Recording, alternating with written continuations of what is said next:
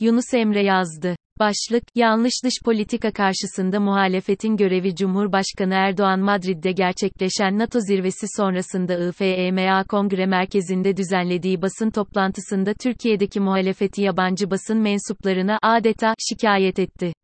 Bir basın mensubunun muhalefet mutabakatı geri adım ve taviz olarak yorumladı.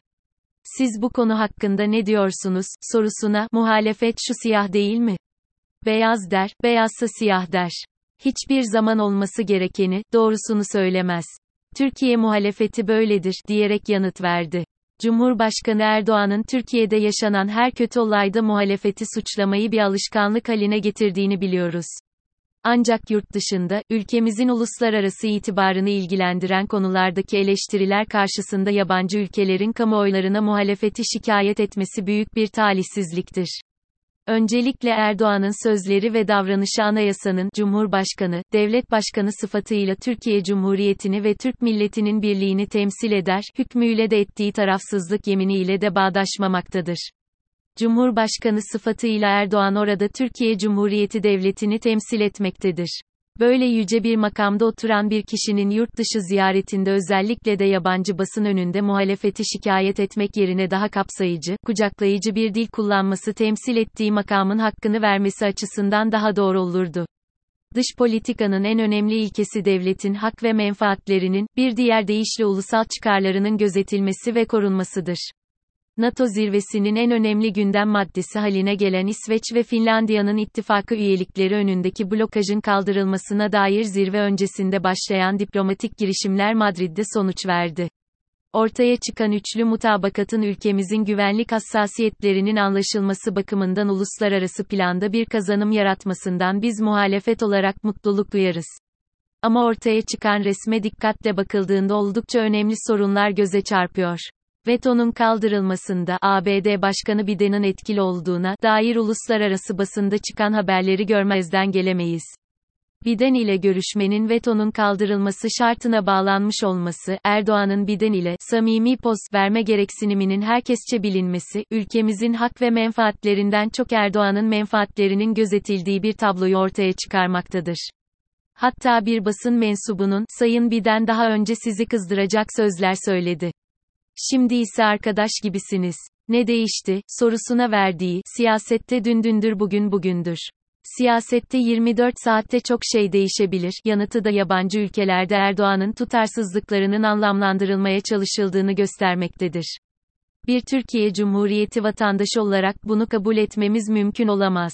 Cumhurbaşkanı Erdoğan'ın kendine uygun bir şekilde kişiye özel terzi dikim diktirdiği tek adam rejiminden kaynaklanan güç zehirlenmesiyle dış politikada ülkemizi güvenilmez, öngörülmez ve en sonunda da tavizkar ülke konumuna getirmesi Cumhuriyet döneminde ülkemizin hiç olmadığı kadar uluslararası itibarının zarar görmesine neden olmuştur. İktidarın tutarsız politikaları ve muhalefeti yabancı bir ülkede şikayeti elbette NATO zirvesinde yaşananlarla sınırlı değildir.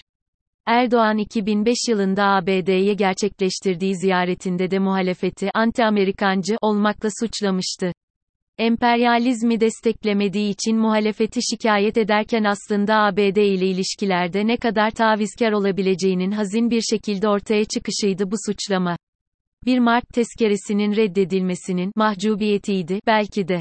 Son dönemlerde ekonomi ve dış politikadaki sıkışmanın çözümünü sorunlu ülkelerle ilişkileri normalleştirmekte gören iktidarın, FETÖ darbe girişiminin finansörü olarak ilan edilen BAE ile barışma, Suudi Arabistan ile yakınlaşma uğruna Kaşıkçı davasını devretme, Mısır ile ilişkileri düzeltmek için en başından beri desteklenen Müslüman kardeşlere desteği sona erdirme gibi birçok tutarsız ve tek taraflı U dönüşleri gördük.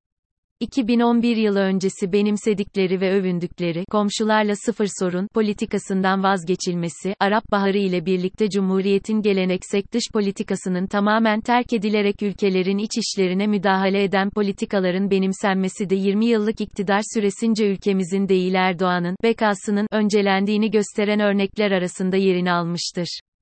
Nokta. İktidarın özellikle son 5 yılda Cumhurbaşkanlığı hükümet sistemi ile beraber dış politikada temel yaklaşımı iç siyasetteki ihtiyaçların gözetilmesine odaklanmaktadır ve bu nedenle dış politika konuları iç politikanın bir uzantısı niteliğindedir.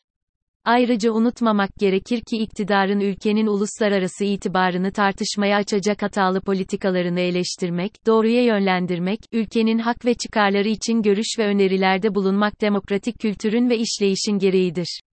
Erdoğan, tek adam olmanın cazibesine kapılarak her şeyin en doğrusunu kendisinin bildiğini iddia etmektedir.